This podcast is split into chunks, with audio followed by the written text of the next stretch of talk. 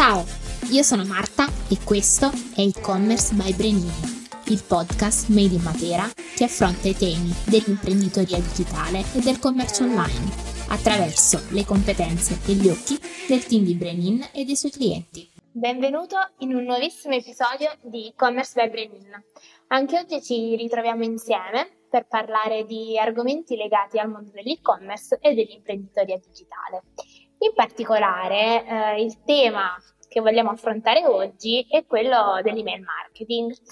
Quello che vogliamo fare, diciamo, è provare ad analizzare o perlomeno cercare di, di capire perché fare email marketing, quando farlo e come farlo.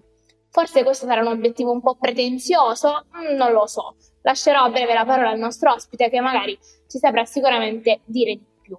Ovviamente eh, ho qui con me Francesco Pisciotta, ma soprattutto il nostro ospite Marco Ziero. Ciao, ciao a tutti, grazie per, per, essere, per avermi invitato. Allora, per chi ci sta ascoltando, se non conoscete Marco, do subito due informazioni. Mm, perché ho studiato prima di iniziare la puntata. Allora, lui si occupa di mail marketing automation dal 2015, corretto? Sì, corretto. Ok, ed è il co-founder di Palabra. Palabra esatto. è un'agenzia che ha come obiettivo, e cito, quello di creare mail che conversano e che convertono. Per questo Marco, per iniziare un po' per introdurci e portarci in quello che è il tuo mondo, ti chiederei di raccontarci proprio come magari è nato il tuo rapporto con la disciplina e magari ehm, di come hai deciso di far nascere eh, questa agenzia che si occupa solo di mail marketing. Sì, sì, eh, volentieri. Allora, io eh, lavoro in questo mondo qui dal 2006.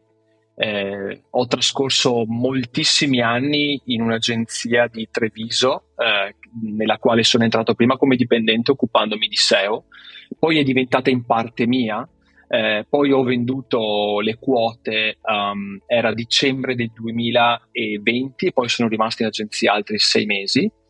Um, lì mi sono occupato di tante cose. Negli ultimi anni mi sono occupato proprio di, di email marketing automation. Ero al, al 50% sui clienti, al 50% sull'agenzia, perché quando sono entrato nel 2007 eh, l'agenzia era fatta di 5 persone, io ero il numero 5, quando io e il mio vecchio socio siamo usciti, Moca era composta da 55 persone, quindi diciamo il team dentro era una risorsa che chiedeva parecchie energie, quindi il mio tempo era splittato, splittato così. Poi ho deciso, solo dopo che ho comunicato agli ex colleghi che sarei uscito, ho iniziato a pensare no, cosa, cosa posso fare diciamo, eh, ho deciso di rimanere nell'ambito dell'email marketing perché non mi sono ancora stancato della disciplina, eh, perché ci vedo delle, a livello di proprio in maniera opportunistica, imprenditoriale, ci vedo delle enormi opportunità di business, ci sono dei fattori esogeni che secondo me stanno un po' strizzando l'occhiolino all'email marketing, per cui i costi di acquisizione che stanno aumentando, la GDPR che ci sta chiedendo un'attenzione diversa, una sensibilità diversa alla gestione dei, dei dati, eh, anche magari, come dire, eh, budget non infiniti, per cui oltre alla, par- alla, parte di acquisizione che ha sempre avuto, come dire, lo scettro, no? cioè il grosso del budget andava lì, vedo che qualche, azienda, qualche azienda sta iniziando anche a ragionare sulla fase di retention. E tra l'altro la fase di retention servirebbe veramente rubare po- pochissime quote di budget, non, non ambisce a diventare la, la, la maggior destinazione di, di budget, però se, se, già alcune quote di budget dall'acquisition fossero spostate alla retention, insomma sarebbe tanta roba. Diciamo che io, io vedo un po' una commistione di questi trend che ovviamente strizzano l'occhio anche all'email marketing, non solo, ma anche l'email marketing. Quindi poi ho deciso di fare un'agenzia perché venendo dall'agenzia eh, come dire, io vengo un po' da quella parrocchia lì e quindi è stato il mio unico, il mio unico ambiente di lavoro, è quello dove mi sento più, più dentro, più, più, io e quindi mi sembrava un po' naturale. Forse la cosa, e, e aggiungo e poi vi, vi, vi, vi lascio eh, la parola, ehm, ecco la cosa nuova è che benché Moca, la mia vecchia agenzia, avesse, ma in realtà ha ancora una cultura aziendale clamorosa, cioè stupenda, bellissima, e diciamo non siamo riusciti a farla diventare una società benefit, non una B Corp, che è un'altra cosa, ma una società benefit. Sicuramente con Palabra, come dire, ho avuto l'opportunità fin dal giorno zero di costituirla insieme alle altre mie due socie in questa forma giuridica, quindi Palabra è una società benefit, Uh, piantiamo alberi, man mano che le aziende diventano clienti gliene regaliamo uno, abbiamo una, una politica di scontistica che ragiona proprio su attorno alla piantumazione. Io sono sempre stato molto allergico agli sconti perché non l'ho mai calcolato facendo il prezzo. Eh, perché di solito poi si fa così, no? So che mi chiederanno un 10% di sconto e glielo calcolo prima. Alla fine della fiera funziona così. E quindi non l'ho mai fatto. Invece adesso abbiamo introdotto questa politica di scontistica, che non significa che ho iniziato a fare il calcolo drogato, eh, che funziona così solo se quella cifra che risparmi con lo sconto, che è al massimo il 10%, solo se la, la, la destini a eh, iniziative di piantumazione oppure qualsiasi altra iniziativa che è più vicina ai valori della tua azienda, quando mi, mi, mi certifichi che quei soldi li hai spesi lì, allora io ti applico questo sconto del, del 10% nelle ultime fatture, perché l'idea è che se lavori con noi, quei soldi che risparmiamo dovrebbero andare verso una causa maggiore del nostro business, no? E, ecco, quindi diciamo che Palabra come elemento nuovo rispetto alla mia esperienza di agenzia di mail marketing ha sicuramente questa componente eh, f- formalmente, ecco, perché in realtà anche in Mocha siamo sempre stati molto attenti. Ecco.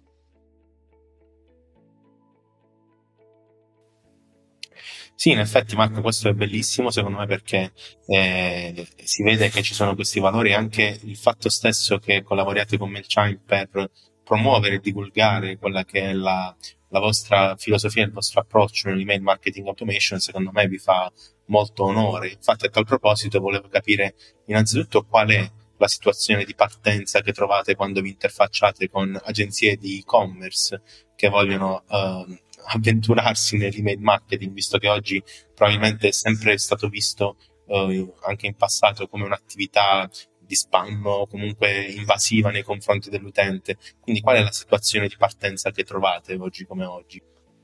Allora, tu considera che eh, tutte le conversazioni che ho a livello professionale riguardano l'email marketing automation, quindi io sono dentro una bolla, ok? Mm. E quindi po- potrebbe essere che questa bolla non sia significativa del sentimento che c'è lì fuori.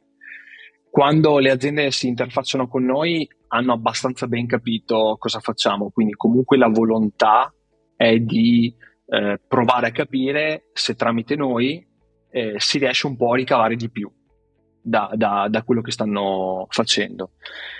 Comunque vedo situazioni incredibilmente positive, eh, aziende e-commerce proprio preparati. Abbiamo fatto un paio di settimane fa un kick-off eh, con un cliente e cioè, ero, ero, veramente positivamente spiazzato dalla, dalla, dalla, preparazione. Cioè, loro ci hanno fatto vedere dei, dei report, delle, delle presentazioni che, che, usano internamente, quindi non è che hanno fatto del materiale ad hoc per noi, eravamo io, Alessandra, la mia socia, no? per noi che sono quelli dell'email marketing, quindi facciamo qualcosa sull'email marketing. No? Hanno riciclato roba che si sono già passati internamente e eh, la, la, la, la prontezza sul dato e la cosa migliore, la lettura del dato, quindi come dire, intanto si sono messi nelle condizioni di avere un contesto, quindi non semplicemente eh, oggi faccio una fotografia, questo è il dato, ma ad esempio facendo una comparazione anno su anno,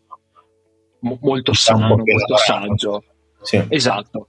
E in più avevano già sviluppato degli insight, cioè ok, con questo dato, con questo trend, cosa ci, cosa ci faccio? Quindi questo, vedo degli esempi molto belli. Poi vedo degli esempi eh, dove eh, c'è, c'è, questa cosa dell'effetto volantino, che la capisco, eh. cioè, allora non la giustifico totalmente, ma la capisco molto bene. Cioè, se ci sono degli e-commerce e, e, e tanti e-commerce sono terzisti, quindi rivendono la roba degli altri effettivamente eh, noi consulenti noi, noi, facciamo presto a tirare le orecchie al business degli altri no? senza averlo mai annusato e, e, quindi come dire no, no, non lo giustifico però comprendo che effettivamente nel momento in cui tu rivendi la roba degli altri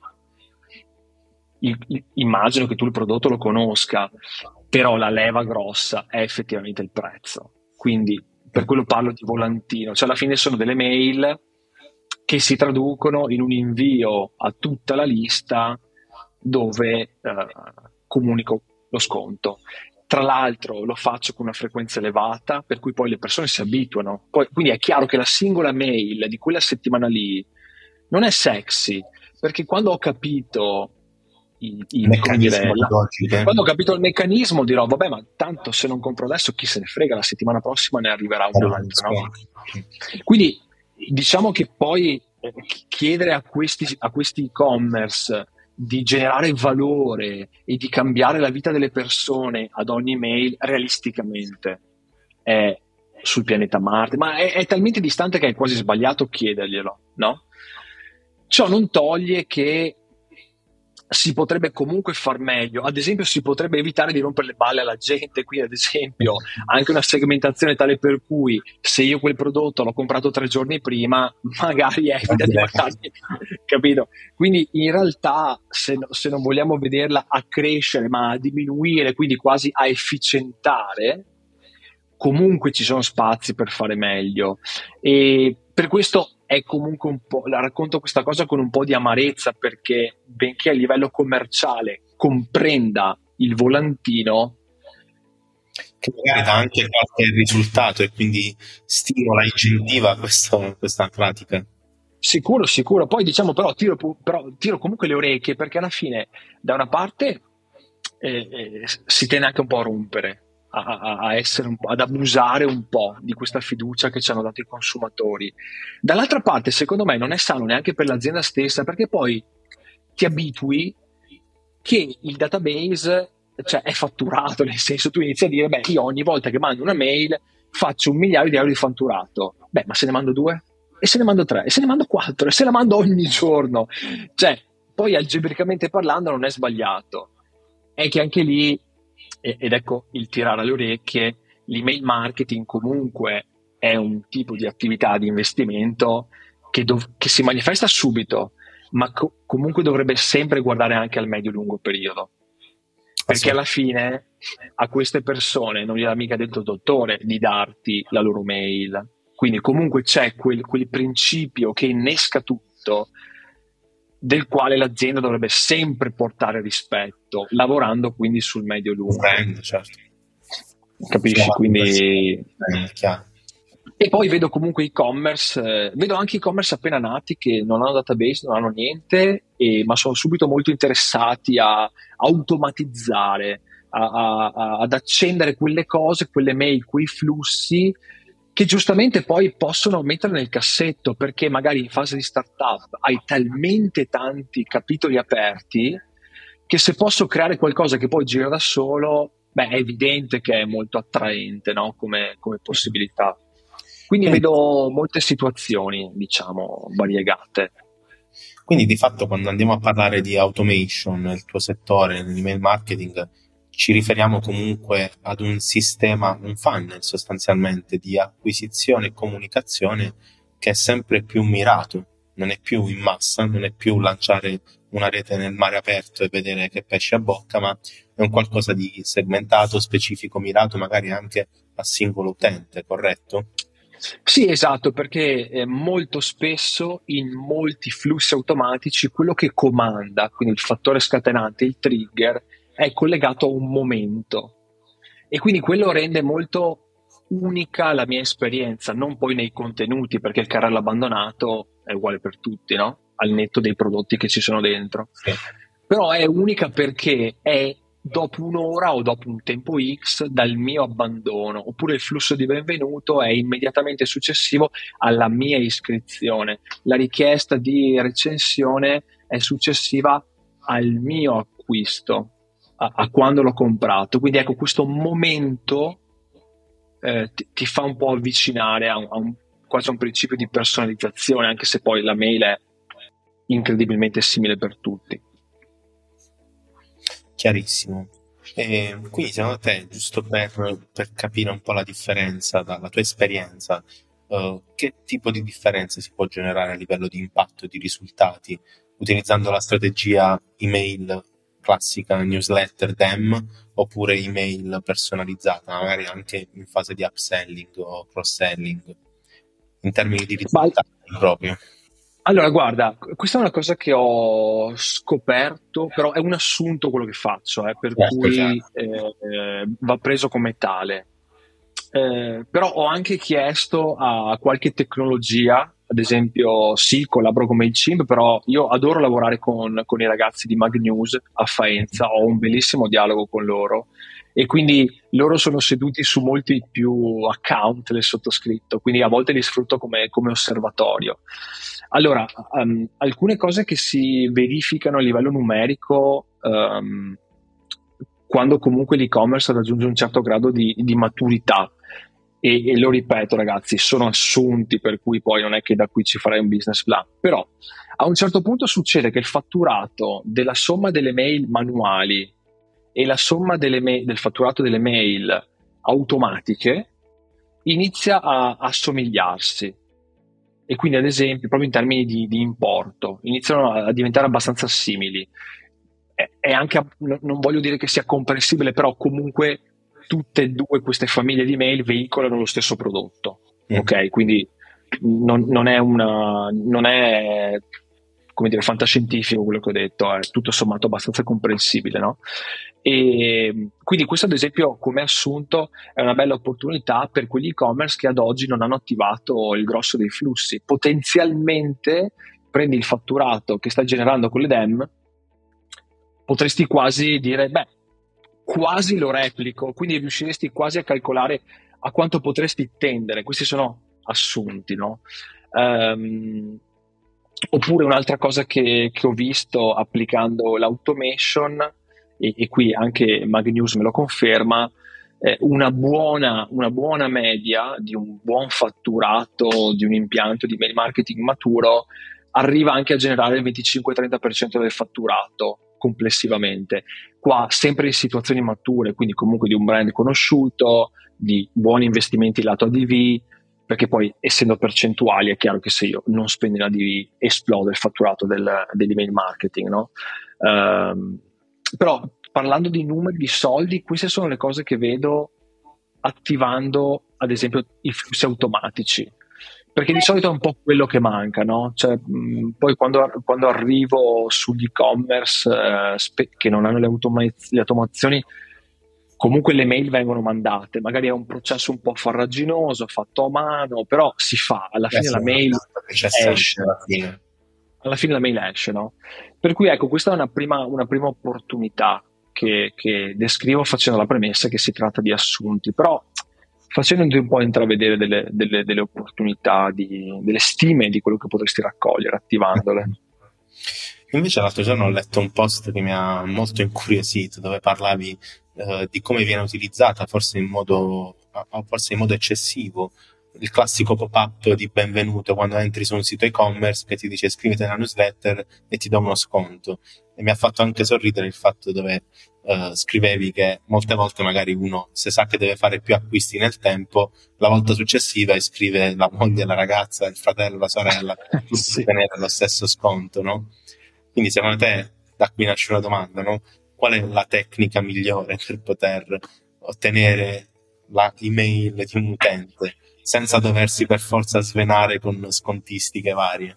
Se c'è effettivamente una risposta a questo. Eh, allora, eh, bravo, se c'è, perché comunque...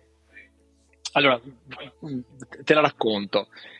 Quella roba lì, quell'e-commerce che non ho menzionato è Vans, quelli delle scarpe, no? Ok. Io non ho, non ho, mai comprato Vans in vita mia, adesso chiaramente ce le hanno tutti, anche io seguo le mode e quindi mi stavo un po', mi stavo avvicinando per valutare di comprarmele. Tra l'altro ero anche a Lisbona qualche, qualche settimana fa, c'è il negozio in centro della Vans, quindi sono anche entrato a provarmele perché poi ho detto così evito il reso, no? Alla fine, perché ho già il numero, so già quale, quale comprarmi.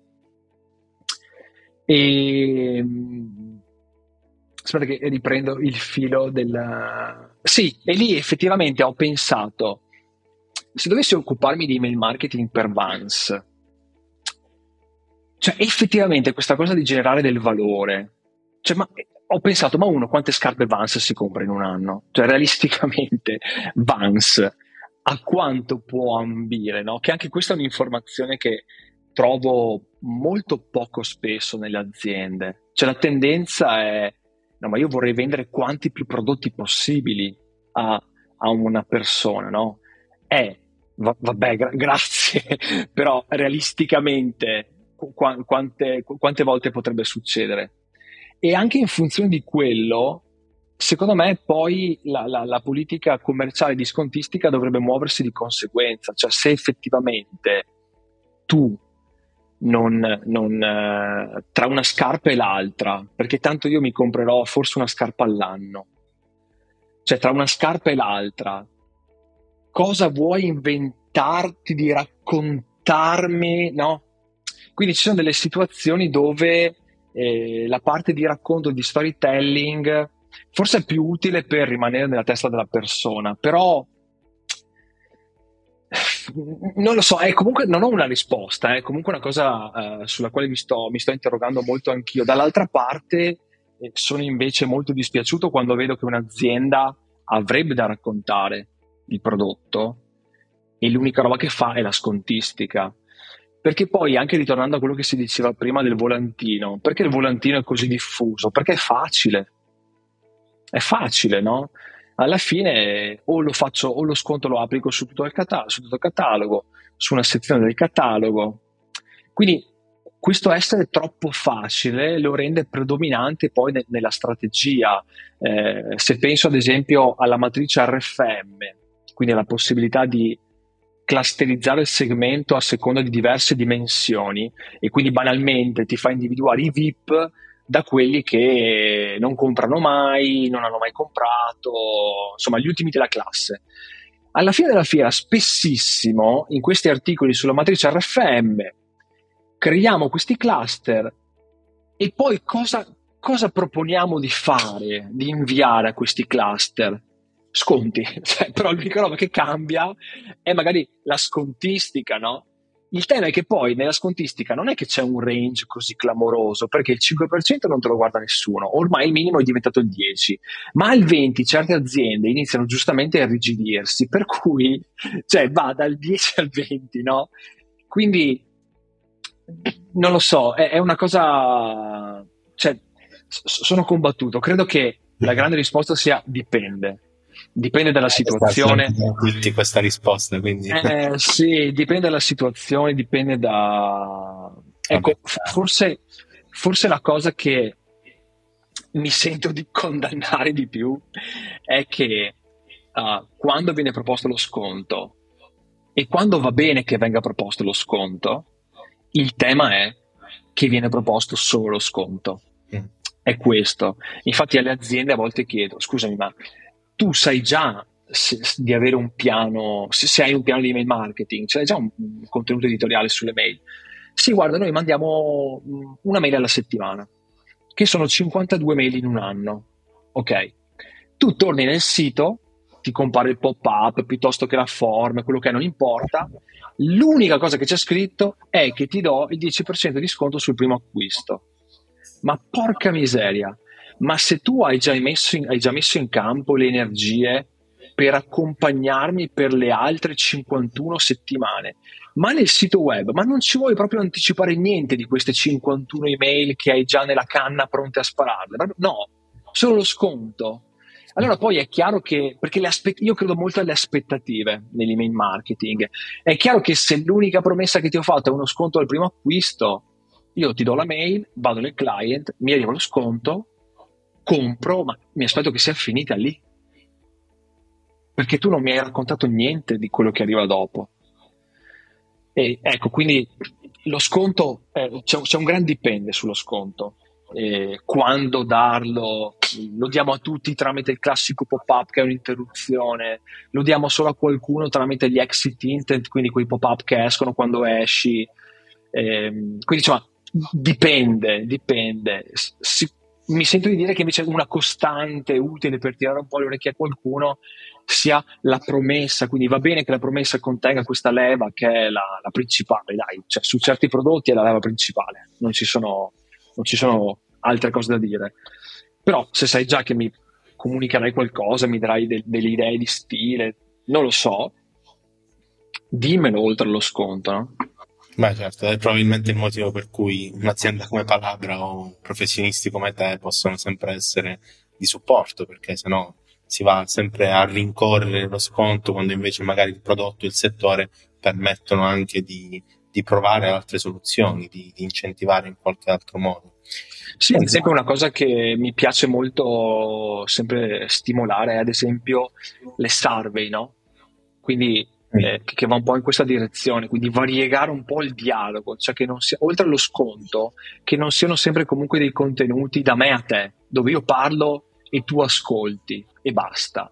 Perché invece il vantaggio dell'email è anche il fatto di poter essere io azienda ad ascoltare. No? facendoti delle domande. Questo è molto prezioso perché se, se pensate agli altri canali non è così semplice setacciare queste, queste informazioni. Eh, sì, ecco, volevo aggiungere questo.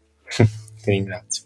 Senti Marco, un'ultima, un'ultima domanda per chiudere. Secondo te, quindi, visto che le email probabilmente torneranno sempre più in voga, visto anche la saturazione del mercato dell'advertising, quali sono degli spunti, delle tecniche o strumenti che magari potranno essere sempre più indispensabili dal punto di vista del, dell'email marketing? Oh, questa è una buona domanda. Allora, questa è una buona domanda. Allora, mi, mi viene da... la prendo larga, e, però ci tengo. Intanto la GDPR. Perché altrimenti buttiamo su impianti di mail marketing, funnel fantasmagorici e poi arriva il DPO e ci dice che tre quarti di quei dati non li possiamo usare, se no rischiamo la multa, no? Quindi questa è una cosa, e, c'è, c'è, parecchia strada da fare da questo punto di vista. Quindi intanto volevo, voglio dire questa. Ehm, è una buona domanda, sto cercando un po' di setacciare, setacciare tra... La dovevo fare, se no... No, no, ma ci sta, ci sta, mi piace, mi piace. Ma, eh, ehm, prova a riparafresarmela, vediamo se raccontandola tu un'altra maniera degli altri stimoli. Provo a dirti la mia e vediamo se mi trovi d'accordo. Io personalmente credo che l'email marketing andrà sempre più verso una personalizzazione, ma questo lo penso per l'advertising in generale. Quindi ti parlo proprio di mail intelligenti, dove veramente l'intelligenza artificiale, il machine learning, la comprensione di quello che è stato il percorso del singolo utente, degli acquisti passati e perché no, anche degli acquisti che ha fatto da altri portali, potranno essere sempre più uh, diciamo messi a, a, legati tra di loro questi dati per tirare fuori una strategia a persona quindi di conseguenza andarti a proporre il prodotto giusto non per forza giocando sul prezzo ma arrivando quasi a dire so che hai bisogno di questo sì, mi, mi, mi piace molto questo, questo spunto. Eh, mi attacco e dico due cose relativamente a questo. Innanzitutto l'anno prossimo Chrome dismette i cookie di terza parte anche lui, no? Yeah. Quindi ad esempio questa cosa del cross domain, ma non, non so come, perché lì secondo me giriamo proprio pagina tecnologicamente parlando. L'advertising ne sta già subendo le conseguenze da un bel po' di, di questa cosa, per quanto sia molto interessante. Quindi quello non lo so. La personalizzazione sono... A me piace di più usare il termine rilevanza, no? Perché poi nella personalizzazione eh, rischi di, di, confonderla con mettere il nome di battesimo nell'oggetto, che tutte cose utili o quantomeno da, da, da misurare, sì. è più un tema di, di rilevanza. Con le aziende eh, c- cerco però di fare anche un po' l'avvocato del diavolo di me stesso, cioè benché sia molto figo parlare di rilevanza, subito presento il conto. Cosa intendo? Se noi riusciamo a metterci nelle condizioni di capire le navigazioni delle persone, di stimare che ad esempio hanno comprato delle capsule della Nespresso e quindi tra x giorni quel prodotto finirà e quindi io posso proporti il refill, quindi il riacquisto. Cioè, se mi metto nelle condizioni di capire un sacco di roba e quindi poterti anticipare o poterti venire dietro in maniera molto vicina, cara azienda sappi che però i contenuti esplodono. Perché, torniamo all'estremo del volantino, non te la cavi più con una mail che è un po' uguale a tutti. Qui andiamo proprio nella direzione opposta, dove subentrano gli automatismi con il machine learning, le raccomandazioni, bene. Però non vorrei neanche arrivare a un volantino rilevante.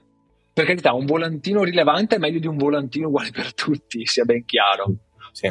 Però quando parlo di rilevanza faccio presente alle aziende che le energie da mettere sul piatto però aumentano di conseguenza perché a quel punto tu non hai più un pubblico, ne hai N. Certo, non sono N messaggi tutti diversi, ma non puoi neanche sperare di cavartela con sempre il solito messaggio. Però sì, mi piace, mi piace come, come spunto questa cosa della personalizzazione.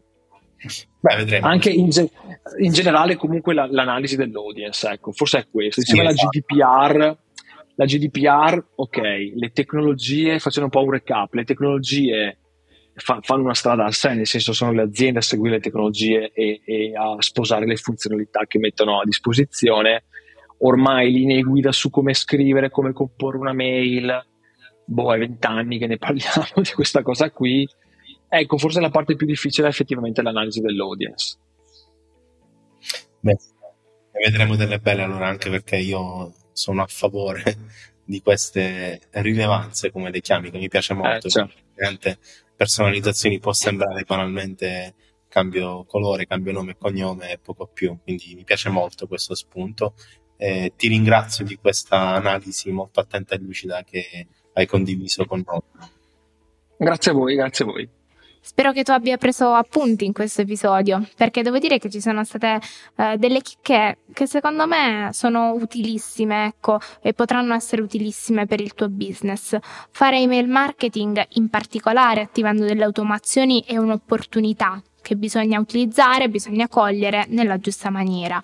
È comunque un investimento di medio-lungo periodo che può rendere unica l'esperienza di un utente sul tuo e-commerce. Quindi secondo me non devi assolutamente lasciartela sfuggire. Ringrazio Francesco e Marco per essere stati qui insieme a me oggi e ti ricordo che ci trovi ogni due giovedì sulle maggiori piattaforme di streaming. Ci sentiamo al prossimo episodio. Ciao!